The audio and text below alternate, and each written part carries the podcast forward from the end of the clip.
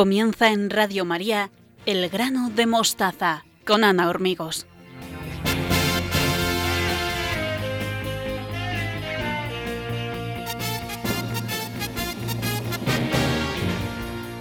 Buenas noches a todos los oyentes de Radio María. Les damos la bienvenida al programa número 4 del grano de mostaza, un espacio de educación y familia donde todos tienen voz. Hoy viernes 29 de enero de 2016 Quiero saludar a nuestros colaboradores habituales, Estanislao Martín, Beatriz Hormigos, Victoria Melchor y Mariví Gallego. En el control y las redes sociales, Teresa Jiménez. Al micro les habla Ana Hormigos. Pueden seguirnos a través de la cuenta de Twitter arroba elgranomostaza, la página de Facebook El Grano Mostaza y el correo electrónico elgranodemostaza arroba radiomaria.es. Muchas gracias por acompañarnos un viernes más en Radio María.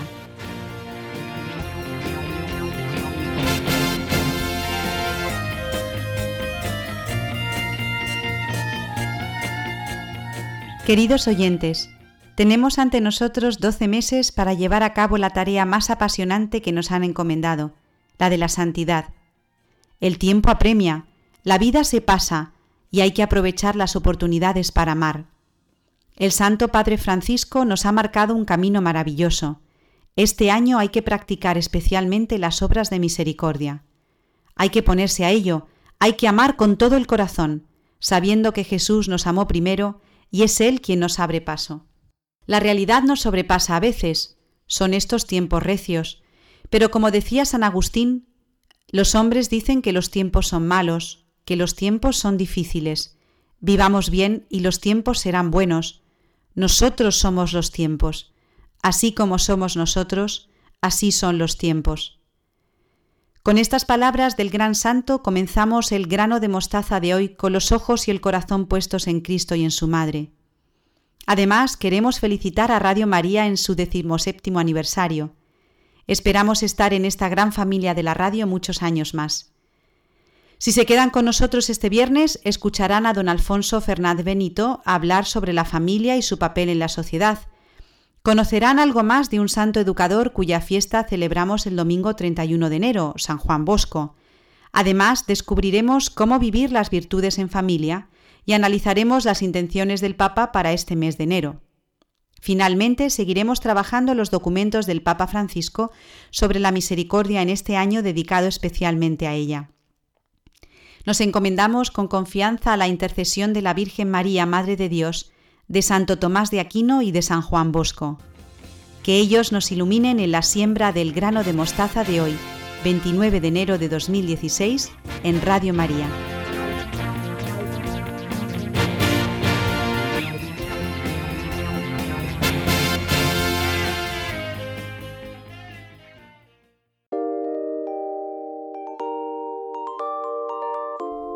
La entrevista en el grano de mostaza.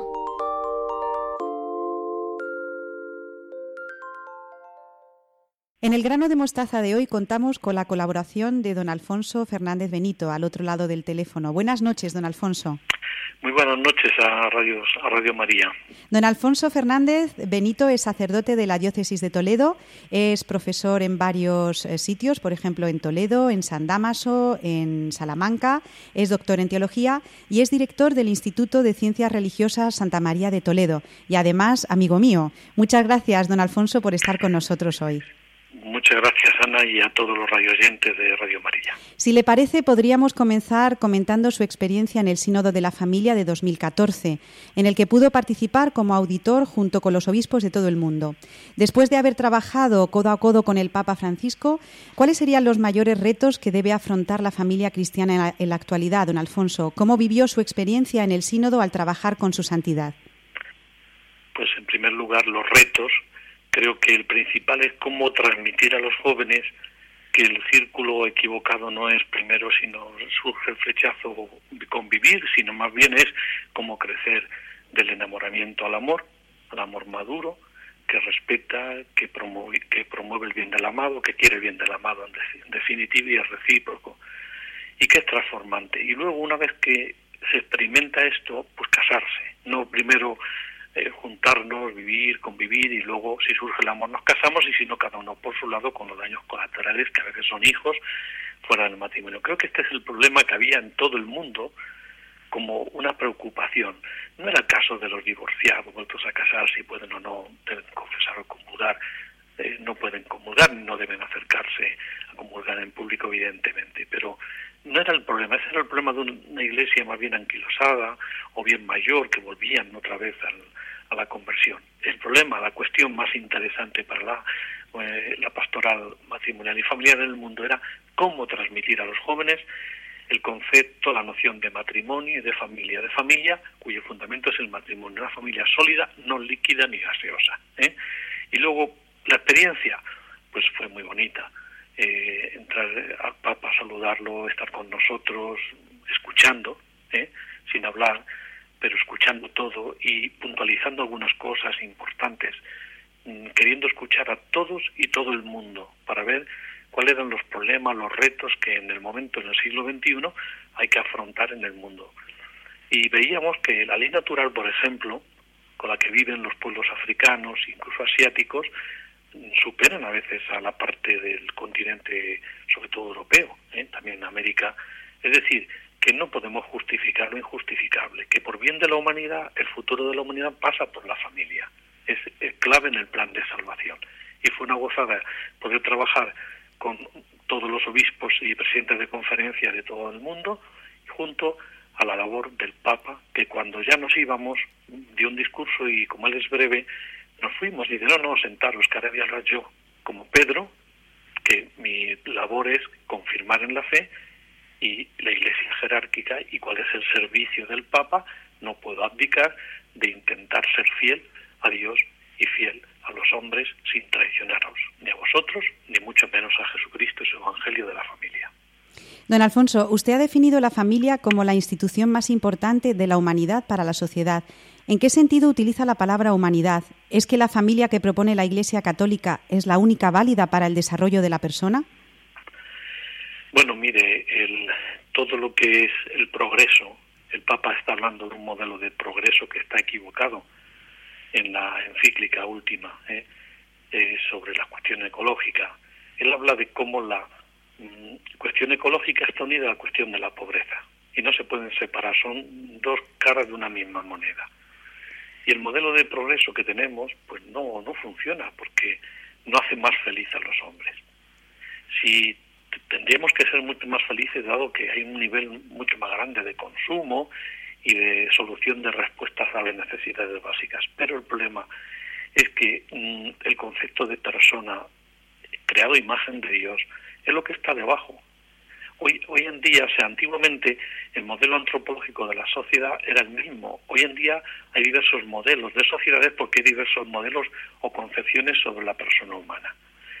Y este es el problema, una cuestión antropológica. Nosotros creemos que el hombre no puede ser una dimensión horizontal, tiene que también tener la dimensión vertical y esto repercute en bien de la dimensión horizontal de los hombres entre sí.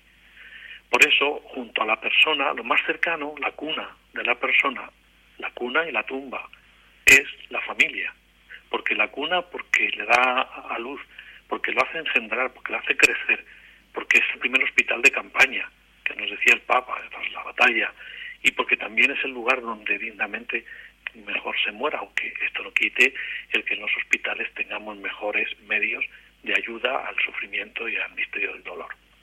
Pero quiero decir que junto a la persona, la familia es la protectora, es la promotora de, del valor más grande que es la persona humana.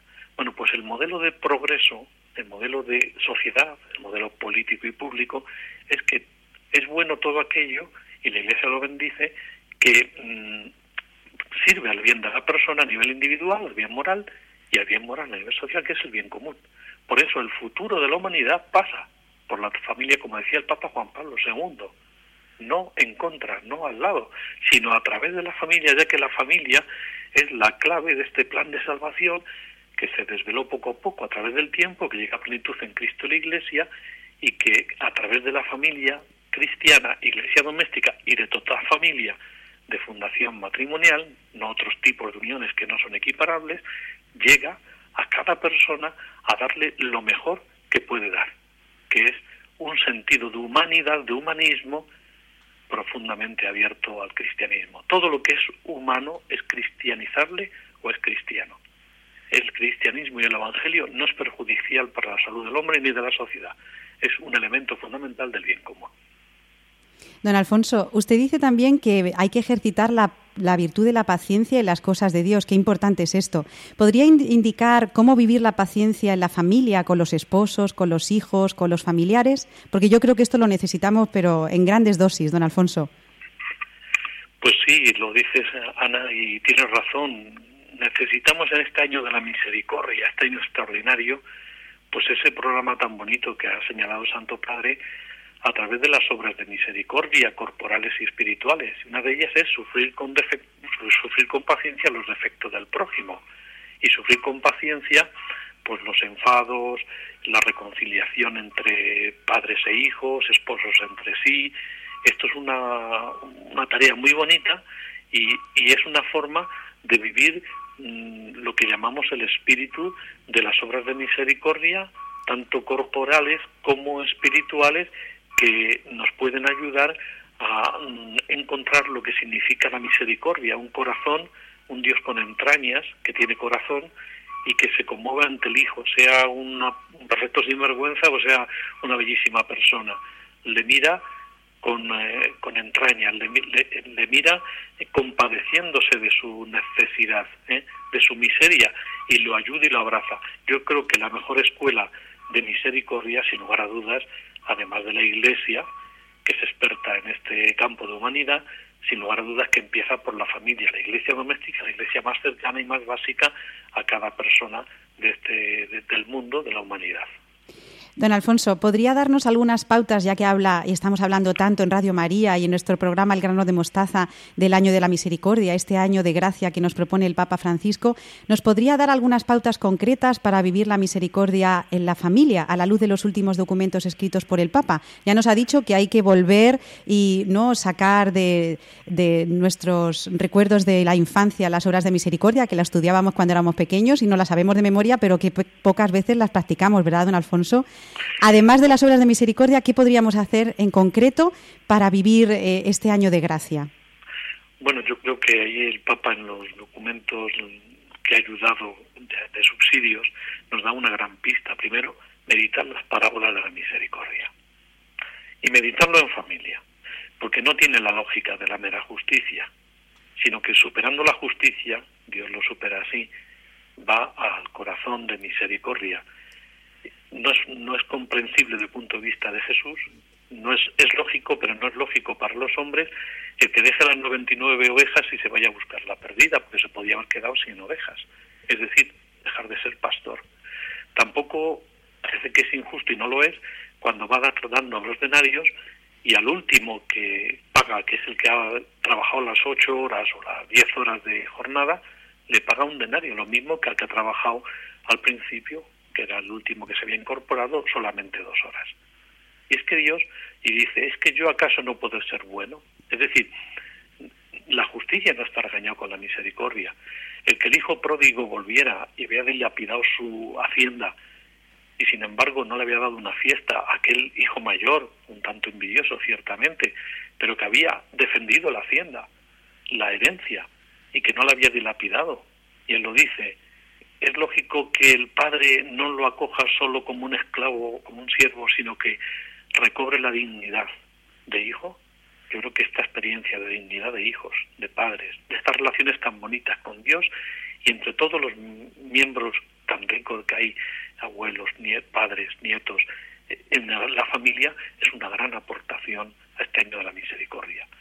En segundo lugar, como no viviendo los sacramentos y concretamente el sacramento de la misericordia, puesto que yo paso muchas horas sentado en el banquillo de la misericordia, en el sacramento de la reconciliación, como penitenciario de esta diócesis, creo que es una labor que se aprende, que no se improvisa cuando los miembros de una familia, padres, hijos y esposos, se perdonan de corazón y tienen entrañas de ponerse en el lugar del otro. Y luego también, pues, no solamente con la oración, con la meditación, sino con la oración, sobre todo el Padre Nuestro, que es el resumen de la misericordia, ya que eh, pedimos perdón cuando ofendemos a Jesús porque hemos perdonado al prójimo y segundo porque también la misericordia es anticiparse para no caer en la tentación, en el hoyo, en el agujero, como Santa María, la Virgen.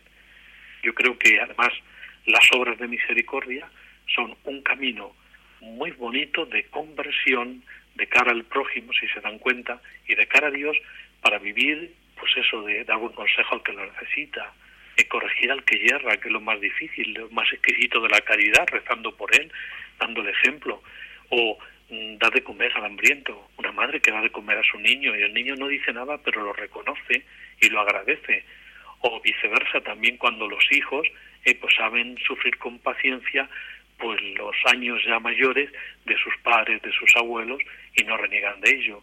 Y pues otra obra de misericordia quizás que nos podíamos inventar, que son muchas más, ¿eh?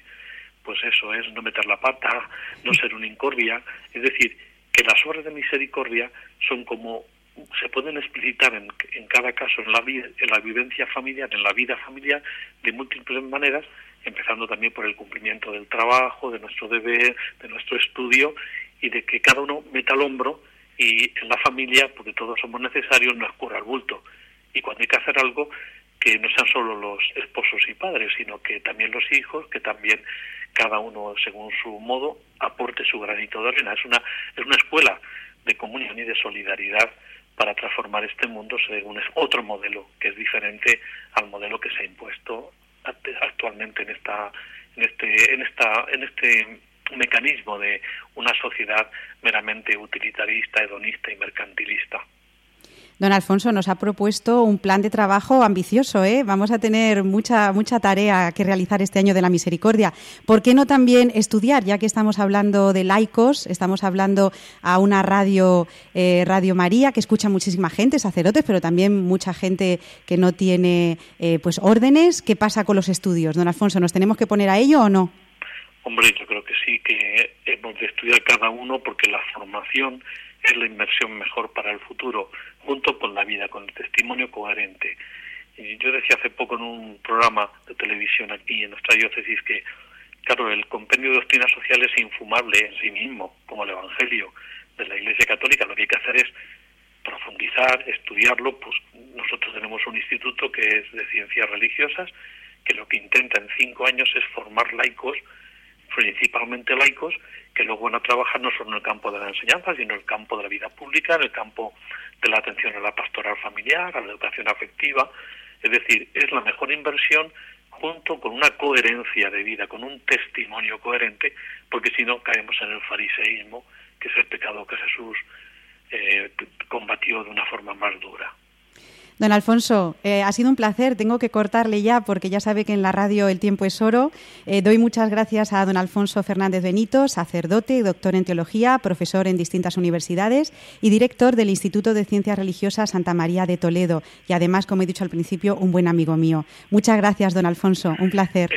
El, tiempo de eh, Radio María es gloria, no solo es oro, es gloria, y de todos los oyentes que reciban la gloria de Dios, que es la santidad en cuanto les bendice y se manifiesta hacia afuera. Muchas gracias, don Alfonso. Hasta siempre. Aquí tiene su casa. Adiós.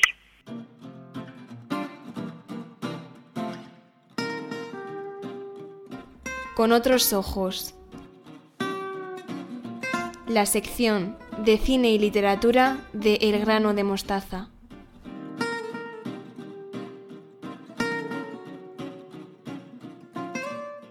Doy la bienvenida a Beatriz Hormigos y a su sección Con otros ojos. Buenas noches, Beatriz. ¿Qué has preparado para tu sección este año? Hola, buenas noches, Ana, y buenas noches a todos los oyentes de Radio María. Con un año nuevo comienza un periodo en el que nos proponemos, el que más o el que menos, unos propósitos para ser mejores personas, más solidarios, más sanos, los más solicitados suelen ser dejar de fumar para los fumadores, empezar en el gimnasio y no dejarlo a la semana siguiente, adelgazar una talla para estar estupenda. Pero este año propongo unos propósitos más espirituales, que nos hagan mejores personas por dentro, aprovechando que nos encontramos en el año de la misericordia.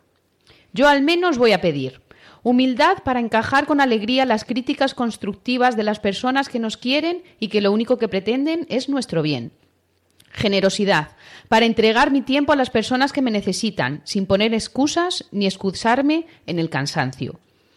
Paciencia, para ayudar a nuestros hijos con una sonrisa, aunque estemos muy cansados después de un duro día de trabajo. Y también para atender a nuestros mayores con cariño, con amor y buena cara, aunque muchas veces sus manías nos saquen de nuestras casillas, intentando comprenderlos y ponernos en su lugar, que envejecer no siempre es fácil.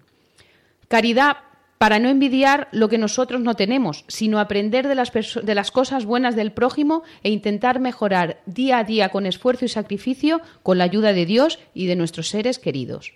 Diligencia para no dejar las cosas de Dios en segundo plano, entregándole un ratito de nuestro tiempo todos los días, para darle gracias por todo lo que tenemos y pedirle perdón por nuestras faltas, intentando mejorar desde la humildad y la generosidad. Vaya lista que nos has preparado, Beatriz. Yo también lo deseo para mí y para todos los oyentes de Radio María.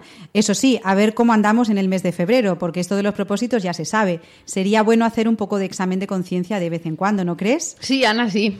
Bueno, Beatriz, como las dos somos educadoras, ¿qué te parece si nos comentas un texto muy famoso de San Juan Bosco que tiene que ver con los castigos? Una palabra que no está muy de moda hoy en día. Creo que es una carta muy interesante y de la que podemos sacar aplicaciones prácticas para la educación de nuestros hijos. Sí, Ana. Hace poco llegó a mis manos un documento titulado Carta circular sobre los castigos a infligir en las casas salesianas. Me llamó la atención el título e inmediatamente me puse a leerlo. Se trata de una carta escrita por Juan Bosco sobre los castigos, fechada en la fiesta de San Francisco de Sales de 1883. Iba dirigida a los directores de las casas salesianas. A pesar de las apariencias y de lo rotundo del título, don Bosco rechazaba los castigos y sobre todo ello decía.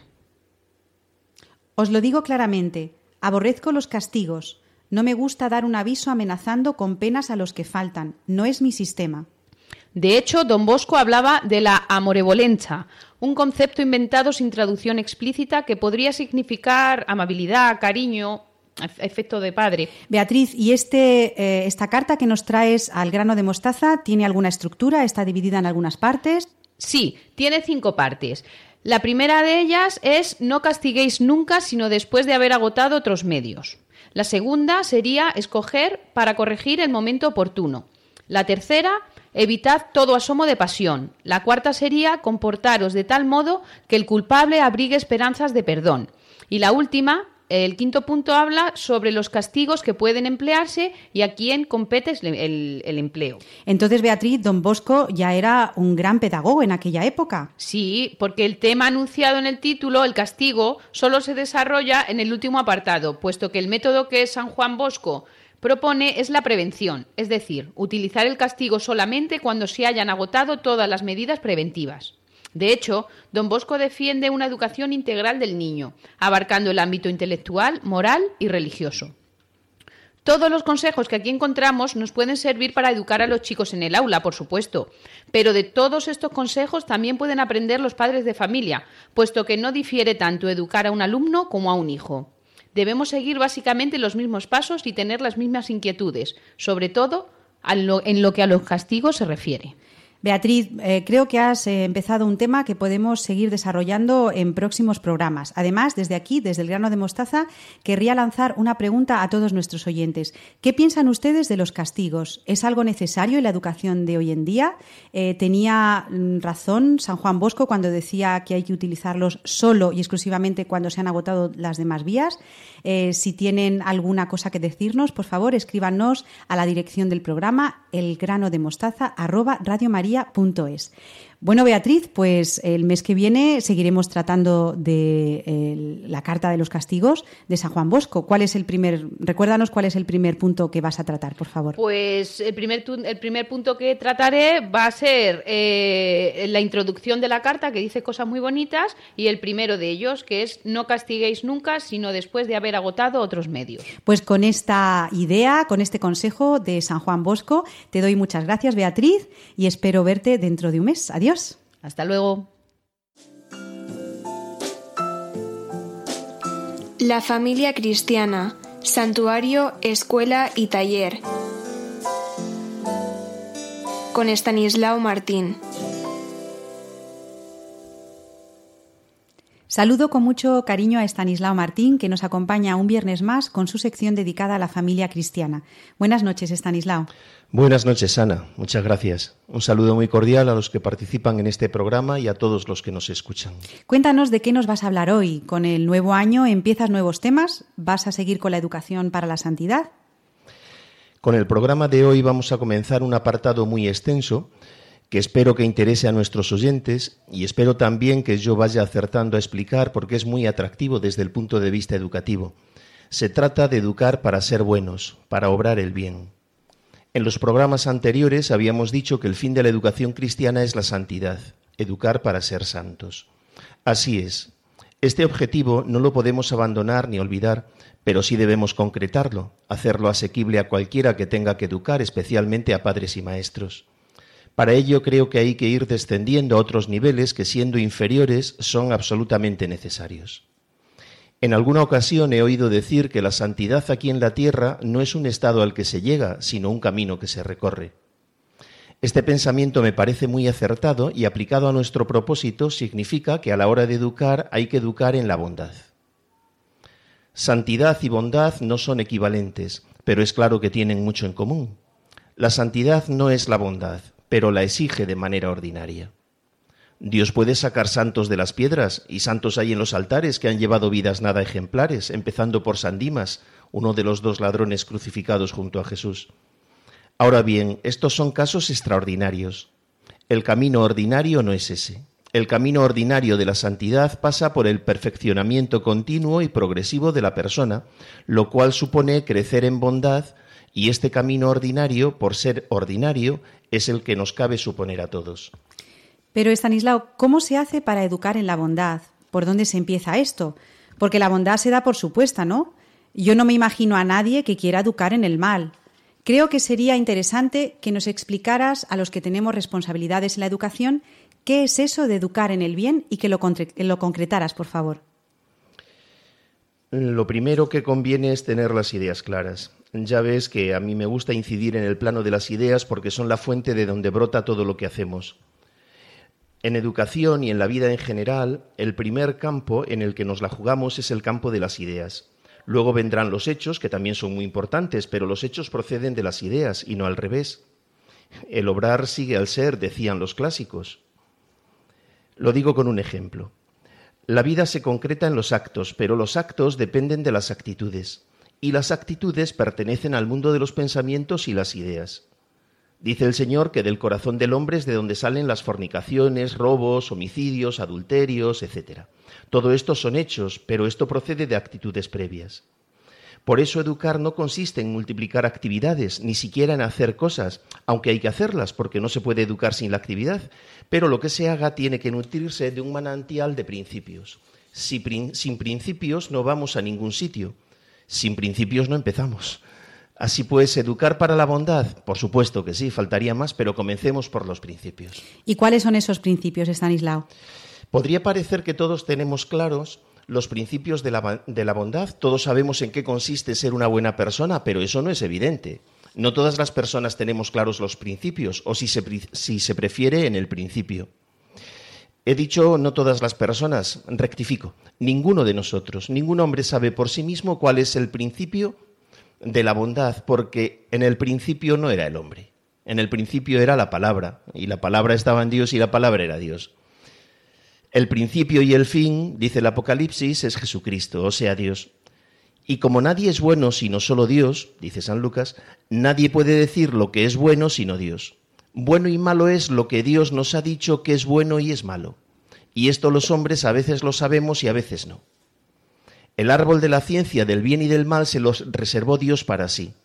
Puedes comer de todos los árboles del jardín, pero del árbol del conocimiento del bien y del mal no comerás, porque el día que comas de él tendrás que morir. Conocer el bien y el mal es prerrogativa de Dios. Ese conocimiento le pertenece a Él y solo a Él. Conocer el bien y el mal es ser como Dios. Sin acudir al principio, al origen, podemos llamar bueno y malo a cualquier cosa, a lo que nos parece, a lo que sentimos con fuerza, a lo que nos han dicho, a lo que llama bueno y malo la mayoría, a lo que nos gusta y disgusta, etc. Estanislao, estás tocando un tema que hoy en día me parece bastante peligroso. Estás diciendo entonces que no se puede educar al margen de Dios. Yo creo que podríamos dejar eh, el desarrollo de esta pregunta para el próximo programa.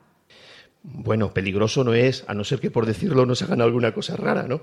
Pero lo que sí es, es, importante, necesita ciertas explicaciones, etcétera. El asunto de fondo está en la unidad o en la posible división de, de la persona, pero eso, eso hay que explicarlo. Por lo tanto, en el próximo programa nos encantaría que nuestros oyentes nos escribieran a la dirección de correo elgrano de mostaza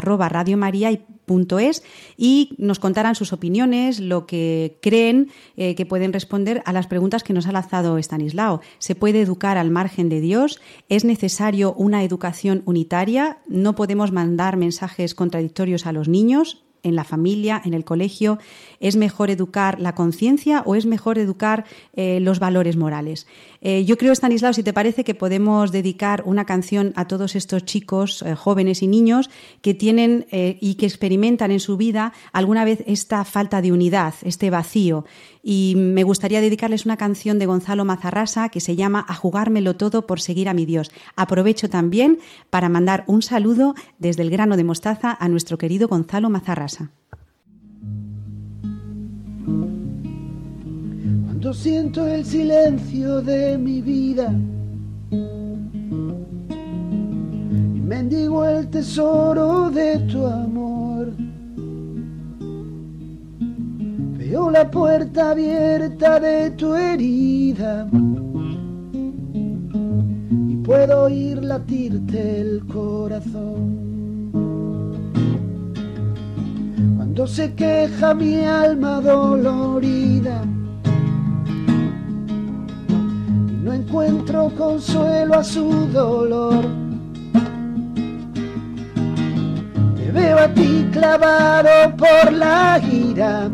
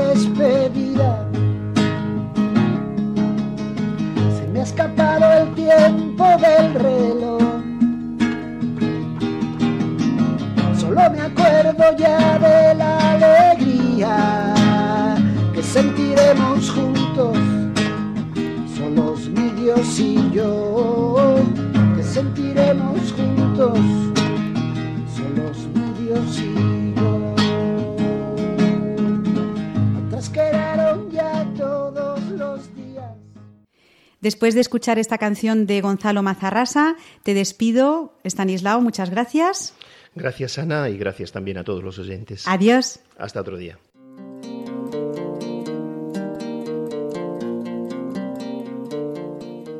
El grano de mostaza.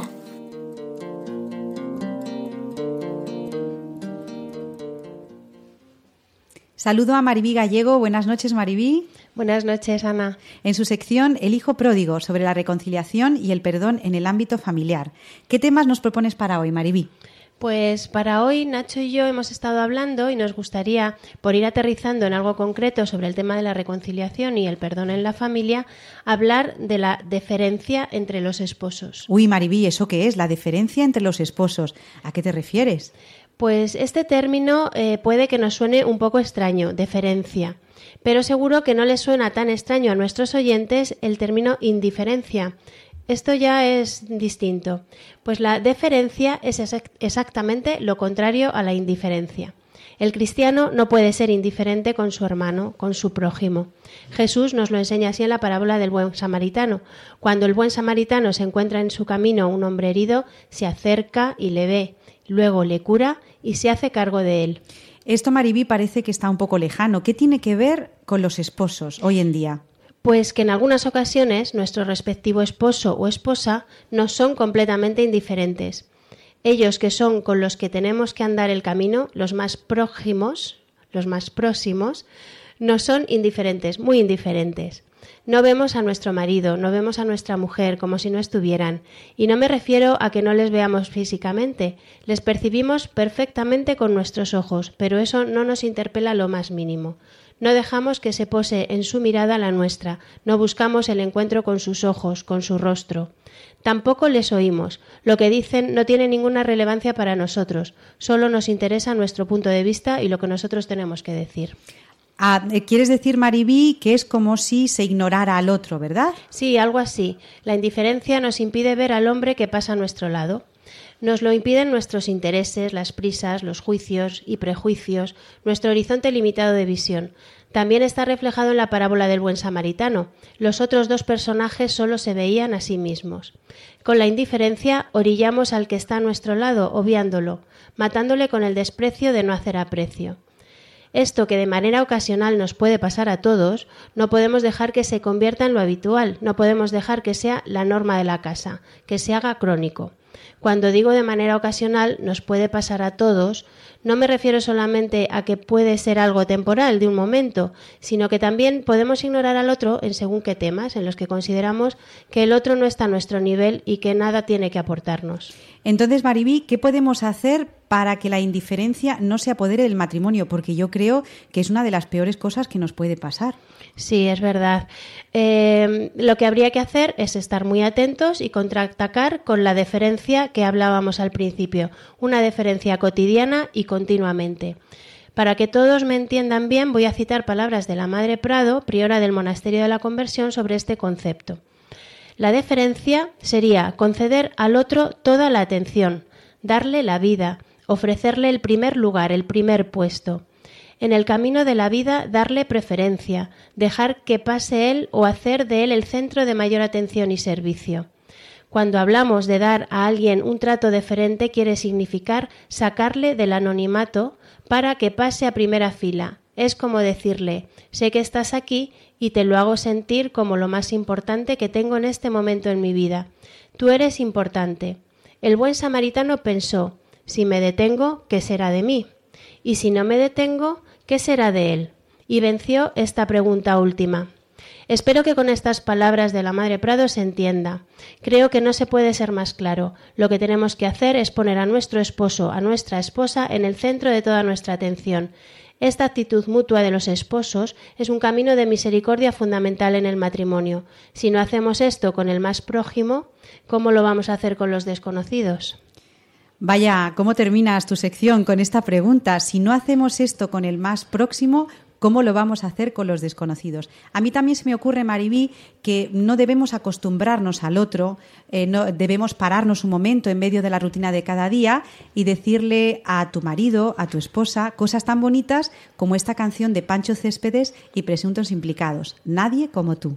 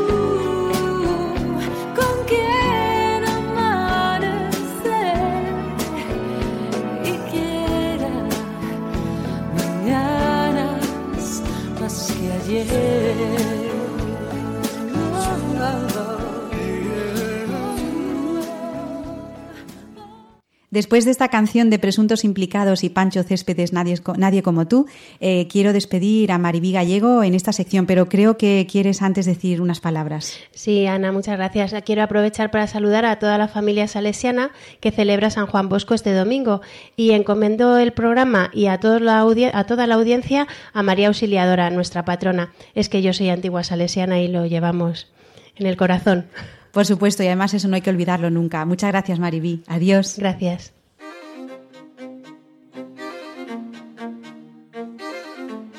El grano de mostaza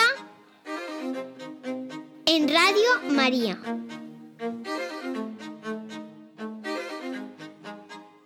Vamos con la sección de Victoria Melchor, Santos y Educadores, Educar en la Misericordia. Buenas noches, Victoria. Buenas noches, Ana. Buenas noches a todos los oyentes de Radio María. ¿Qué nos has preparado para la sección de hoy? Porque creo que con el año nuevo vienes también con nuevos aires, ¿verdad, Victoria? Sí, al menos lo voy a intentar. Este mes quiero presentarles la voz del Papa a través de un audio de un vídeo que ha sacado en, YouTube para, para evangelizar y es sobre las intenciones que tiene el Papa para este mes de enero. A partir del mes de enero y durante todo el año 2016, el Papa lo va a hacer así cada mes sus intenciones van a aparecer en un vídeo de, YouTube. Y también quiero presentar una pequeña colección de libros que han salido con motivo del año de la misericordia. Victoria, ¿por qué crees que el Santo Padre Francisco ha tomado esta iniciativa? ¿Por qué presentar las intenciones del Santo Padre a través de un vídeo de YouTube? ¿Es que quiere llegar a los más jóvenes? ¿Quiere llegar a otro tipo de público? Yo creo que es una iniciativa muy interesante, lo estamos viendo desde que Francisco salió elegido como papa, es un papa totalmente innovador en muchos sentidos. Y una forma actual de llegar a la gente es a través de los medios de comunicación, a través de YouTube, a través de las redes sociales como Facebook, Twitter. Y el papa se ha propuesto llegar a todo el mundo. De hecho, yo animo a todos los oyentes a que vean el vídeo del papa es muy facilito. Poniendo en YouTube Intenciones del Santo Padre, enero 2016, aparece. Ahí verán las intenciones del Santo Padre para este mes de, de enero que ya está finalizando.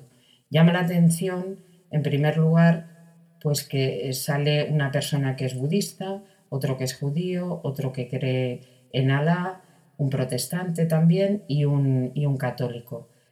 Lo podemos mirar desde un punto de vista crítico, pero yo creo que sobre todo hay que centrarse en esa intención del Papa, que es la de que los creyentes, da igual de la religión que sean, pidamos unos por otros. ¿Por qué? Porque el Papa lo que, lo que pretende es que todos nos unamos. Una persona que busca a Dios, sea cual sea, tiene esa intención, cree en algo superior a Él, en algo que es por lo menos infinito, no se queda en la finitud de, del hombre. Y eso es muy importante para el Papa. El Papa es muy ecuménico y lo que intenta es acoger a todos los hijos, da igual de dónde vengan. Ya Juan Pablo II empezó esta, esta función o esta misión más bien en, en, Asís, es lo que se llama el espíritu de Asís. Y ahí congregó, estaba, eh, creo recordar, el Dalai Lama, eh, estaban también, había también rabinos, había también personas ortodoxas, católicos, protestantes, de todas las religiones, unidos con el mismo fin. ¿Cuál era ese fin? La paz. Rezar por todos y cada uno de los creyentes, da igual de la confesión que sean. Yo he visto el vídeo, Victoria, y me ha, llamado, me ha llamado mucho la atención una frase que resume el mensaje del Papa. Eh, el Papa dice, lo más importante es que todos somos hijos de Dios. Eh, ¿qué, opinión te merece esto, Victoria? Ante todo que es, es, la verdad. El hombre ha sido creado por un ser superior, por tanto, somos creados al ser creados por alguien, dependemos de alguien. ¿Cuál es la innovación que trae el cristianismo, el catolicismo? que otras confesiones pues no lo tienen. Aquí a lo mejor estoy siendo un poco crítica. Que en el cristianismo existe una filiación. Es cierto que el Papa dice que todos somos hijos del mismo Dios, pero ahí el Papa se está refiriendo al Dios, al Dios católico. Entonces, bueno, yo les animo a que lo, a que lo vean, pero también quiero que ahora lo, lo escuchen. La mayor parte de los habitantes del planeta se declaran creyentes esto debería provocar un diálogo entre las religiones. No debemos dejar de orar por Él y colaborar con quienes piensan distinto. Confío en Buda. Creo en Dios. Creo en Jesucristo. Creo en Dios, Alá. Muchos piensan distinto, sienten distinto, buscan a Dios o encuentran a Dios de diversa manera en esta multitud, en este abanico de religiones, hay una sola certeza que tenemos para todos. Todos somos hijos de Dios. Creo en el amor. Creo en el amor. Creo en el amor. Creo en el amor. Confío en vos para difundir mi petición de este mes que el diálogo sincero entre hombres y mujeres de diversas religiones conlleve frutos de paz y justicia. Confío en tu oración. Victoria, después de haber escuchado el vídeo eh, del Papa, eh, ¿cómo podemos vivir esto en familia? Porque recordamos que nuestro programa es Vivir en Familia, es un programa de Radio María. ¿Nos podrías dar alguna pauta? Eh, cómo trabajar esto con los niños, en casa, en el colegio. Ante todo, con misericordia, ya que estamos en el año de la misericordia, porque además mm, todos lo, si no lo experimentamos en nuestra propia familia, siempre tenemos algún conocido, algún amigo, algún vecino, compañero de trabajo, que dentro de su familia tiene realidades completamente diferentes Podemos tener una persona que está alejada de, la fe, que no cree en nada. A lo mejor tenemos a otra persona que es budista o que es incluso judía o que cree en Alá. Y sobre todas esas personas, a todos, hay que acogerlos con misericordia. Entonces, desde la familia tenemos que vivirlo con misericordia, aceptándonos unos a otros. Y sobre todo yo creo que es importantísimo, en primer lugar, el diálogo y en segundo lugar el perdón. La paz se consigue con el perdón, es que es fundamental. Si no tenemos primero esa misericordia, al final del vídeo todos dicen, creo en el amor. Es que eso es lo más importante. El amor, la misericordia. La misericordia nos deriva a la paz y nos deriva al perdón, que es fundamental para todos los seres humanos, para todos esos hijos de, de Dios. Y yo creo también, Victoria, que tenemos que estar los cristianos siempre dispuestos a dar razón de nuestra fe, a dar razón de nuestra esperanza. Por lo tanto, estar abiertos a ese diálogo que tú decías y que el Papa nos invita con las intenciones de este mes. Y además, en tu sección, eh, Victoria, nos traes hoy una colección de libros que eh, son interesantes para nuestros oyentes, ¿verdad? Sí, muy interesantes. La he querido traer, puesto que estamos en el año de la misericordia. Son unos, unos libros en los que están escritos las 14 obras de misericordia, las corporales y las espirituales. Se pueden comprar por separado y el precio lo digo porque es, es bastante económico y asequible, son 4 euros con 50. Los publican ediciones claretianas y está bien, a lo mejor no se van a comprar todos los, todos los libros, pero sí, si alguna obra de misericordia les llama la atención, pueden profundizar en ella y a la vez ponerla en práctica.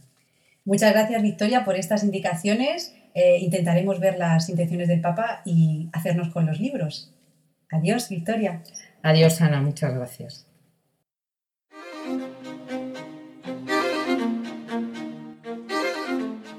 El grano de mostaza en Radio María.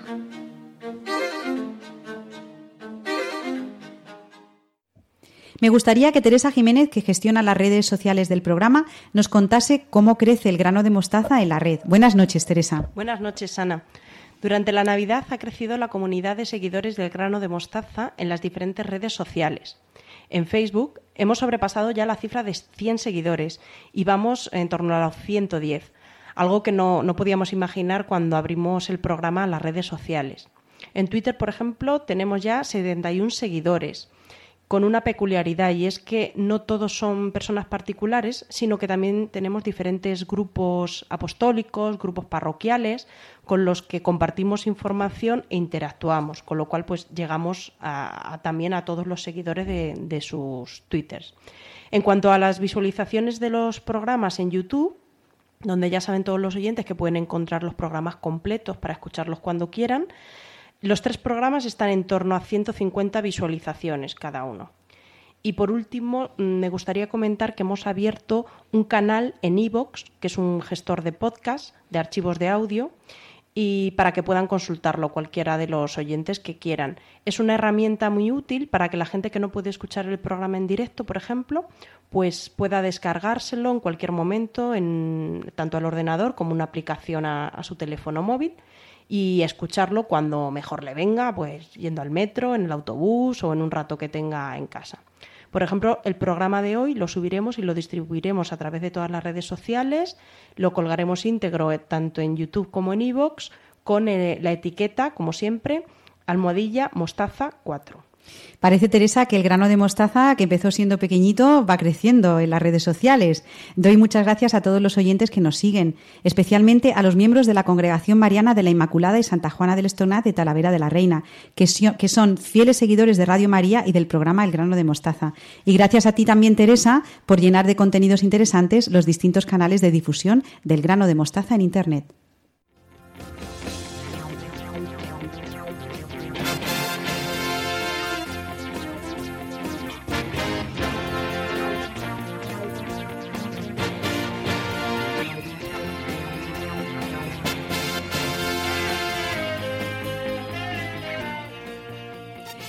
Hasta aquí el grano de mostaza de hoy, día 29 de enero de 2016. Concluye el cuarto programa de la sección Familia y Educación de los viernes en Radio María. Gracias a todos los que han colaborado en la siembra del grano de mostaza de hoy.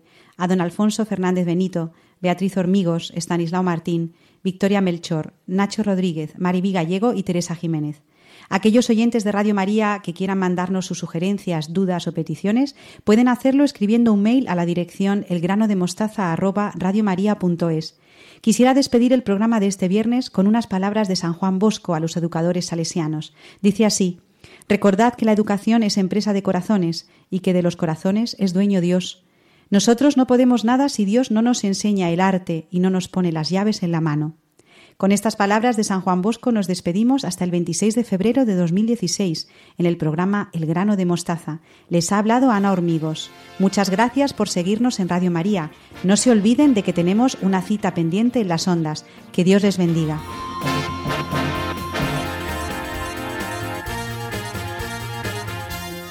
Han escuchado El grano de mostaza, un programa dirigido por Ana Hormigos.